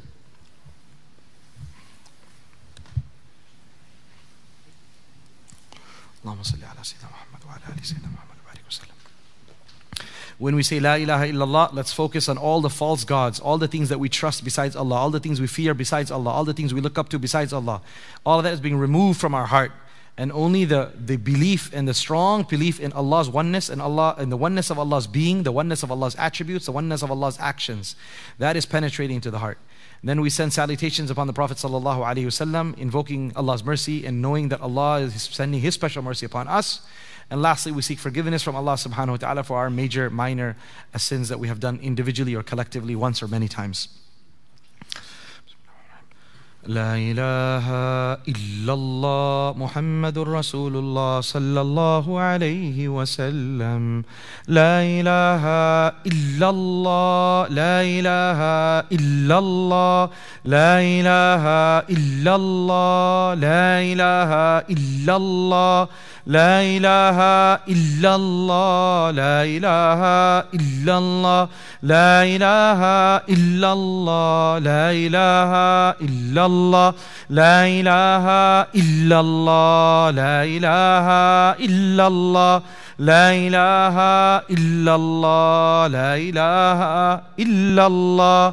لا إله إلا الله. لا إله إلا الله. لا إله إلا الله لا إله إلا الله لا إله إلا الله لا إله إلا الله لا إله إلا الله لا إله إلا الله لا إله إلا الله لا إله إلا الله لا إله إلا الله لا إله إلا الله لا إله إلا الله لا إله إلا الله لا إله إلا الله لا إله إلا الله لا إله إلا الله لا إله إلا الله لا إله إلا الله. محمد رسول الله صلى الله عليه وسلم. صلى الله على محمد صلى الله عليه وسلم صلى الله على محمد صلى الله عليه وسلم صلى الله على محمد صلى الله عليه وسلم صلى الله على محمد صلى الله عليه وسلم صلى الله على محمد صلى الله عليه وسلم صلى الله على محمد صلى الله عليه وسلم صلى الله على محمد صلى الله عليه وسلم صلى الله على محمد صلى الله عليه وسلم صلى الله على محمد صلى الله عليه وسلم. صلى الله على محمد صلى الله عليه وسلم. صلى الله على محمد صلى الله عليه وسلم. صلى الله على محمد صلى الله عليه وسلم. صلى الله على محمد صلى الله عليه وسلم. صلى الله على محمد صلى الله عليه وسلم. صلى الله على محمد. صلى الله عليه وسلم. صلى الله على محمد. صلى الله عليه وسلم. استغفر الله استغفر الله استغفر الله استغفر الله استغفر الله استغفر الله استغفر الله استغفر الله استغفر الله استغفر الله استغفر الله استغفر الله استغفر الله استغفر الله استغفر الله استغفر الله استغفر الله أستغفر الله أستغفر الله أستغفر الله أستغفر الله أستغفر الله أستغفر الله أستغفر الله أستغفر الله أستغفر الله أستغفر الله أستغفر الله أستغفر الله أستغفر الله أستغفر الله أستغفر الله أستغفر الله أستغفر الله أستغفر الله أستغفر الله أستغفر الله أستغفر الله أستغفر الله أستغفر الله أستغفر الله أستغفر الله أستغفر الله أستغفر الله استغفر الله الذي لا إله إلا هو الحي القيوم وأتوب إليه. بسم الله الرحمن الرحيم. اللهم أنت السلام ومنك السلام وتبارك يا ذا الجلال والإكرام.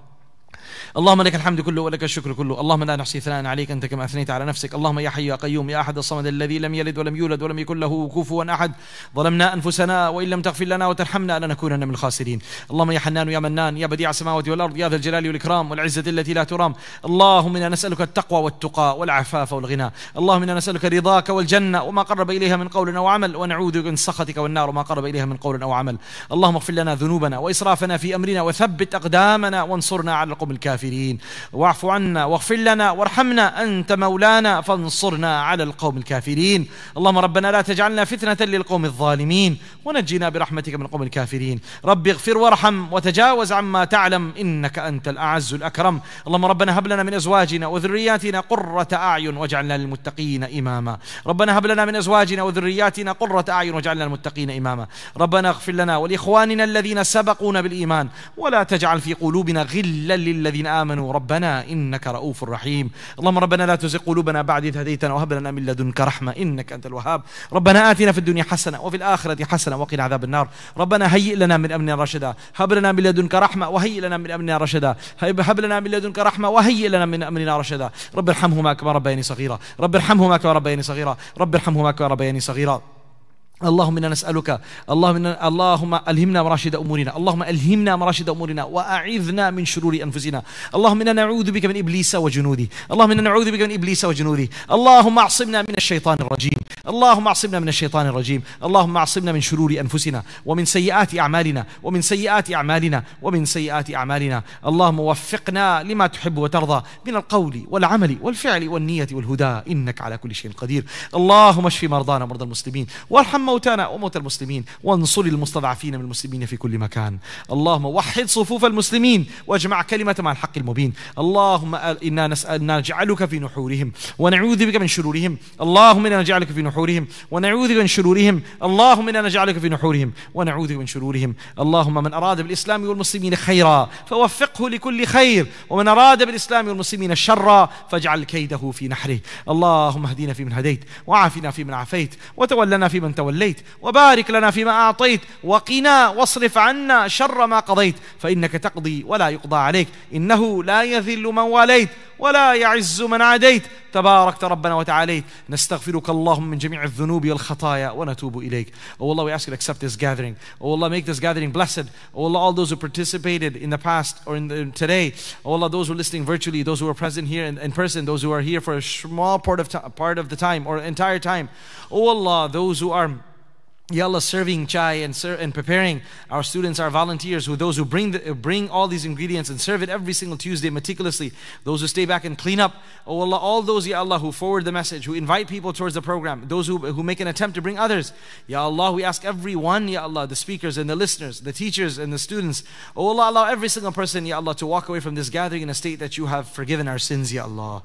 Oh Allah, replace our sins with good deeds, Ya Allah. Oh Allah, allow us to walk away every Tuesday in a state that you have announced your uh, with us in front of the uh, dwellers of the heavens, Ya Allah.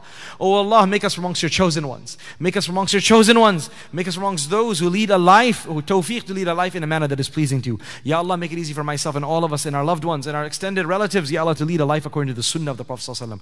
Oh Allah, make it easy for us to have strong willpower. Make it easy for all of us to have strong willpower. Uh, such willpower that'll keep us away from all haram, Ya Allah. Oh Allah, such willpower that will allow us to not only do the fard but the sunnah and the mustahab as well, Ya Allah. Oh Allah, allow our life to be a reflection of the Quran. Allow our life to be a reflection of the seerah of the Prophet ﷺ. Ya Allah, increase all of us in our knowledge. O Allah, increase our spouses and our children in their knowledge. O Allah, protect us all from all form of haram, Ya Allah, all form of haram spending, haram expenses, haram earnings. O Allah, looking at haram, listening to haram, thinking of haram, walking towards haram, engaging in haram. O Allah, we ask you to close the doors of forbidden things, Ya Allah. Open up the doors and, and opportunities of halal, Ya Allah. O Allah, make us all students of knowledge. And make us such students of knowledge who, who are who, who gain the virtues of that have been mentioned by the Prophet sallallahu alaihi wasallam. Ya Allah, grant us ikhlas and sincerity in all our actions, Ya Allah. O Allah, reward our parents and our teachers for all that they have done for us. Allow all of us to become a great sadaqah jariyah for our parents and our teachers, Ya Allah. And our, grant all of us righteous, pious children, Ya Allah. All of those who are not married, grant them the very best of healthy, righteous, pious, loving, caring spouses, Ya Allah. Such spouses that will allow them to taste the beauty of paradise in this world, Ya Allah. Such spouses that will push them towards khair and goodness, Ya Allah. And allow them to lead a life according to the sunnah of the Prophet Sallallahu All of those who are married, grant them healthy, righteous, pious, God-fearing children, Ya Allah. O Allah, and make it easy and teach the parents, Ya Allah, to how to raise each child, Ya Allah. And allow their children to become dutiful and respectful to you, and Ya Allah, dutiful and respectful to their parents, Ya Allah. Oh Allah, we ask you to put mahabbah and love between every husband and his wife, and every wife and her husband, Ya Allah. Oh Allah, we ask you to put mahabbah and love between, Ya Allah, parents and children, and every member of the household, Ya Allah. Remove the evil effects of shaitan from our homes, Ya Allah. Oh Allah, remove the evil effects of sihr, Ya Allah, from our homes. Remove the evil effects of sihr from our homes, Ya Allah. Remove the evil effects of nadar and ayn from our homes, Ya Allah. Remove the evil effects of shaitanic deception from our homes and from our children from our spouses, Ya Allah. Oh Allah, oh Allah, allow us all to, to, to push back against all the evil tr- uh, uh, evil plotting and the planning of shayateen, hum- from the humans and the shayateen from the jinn, Ya Allah.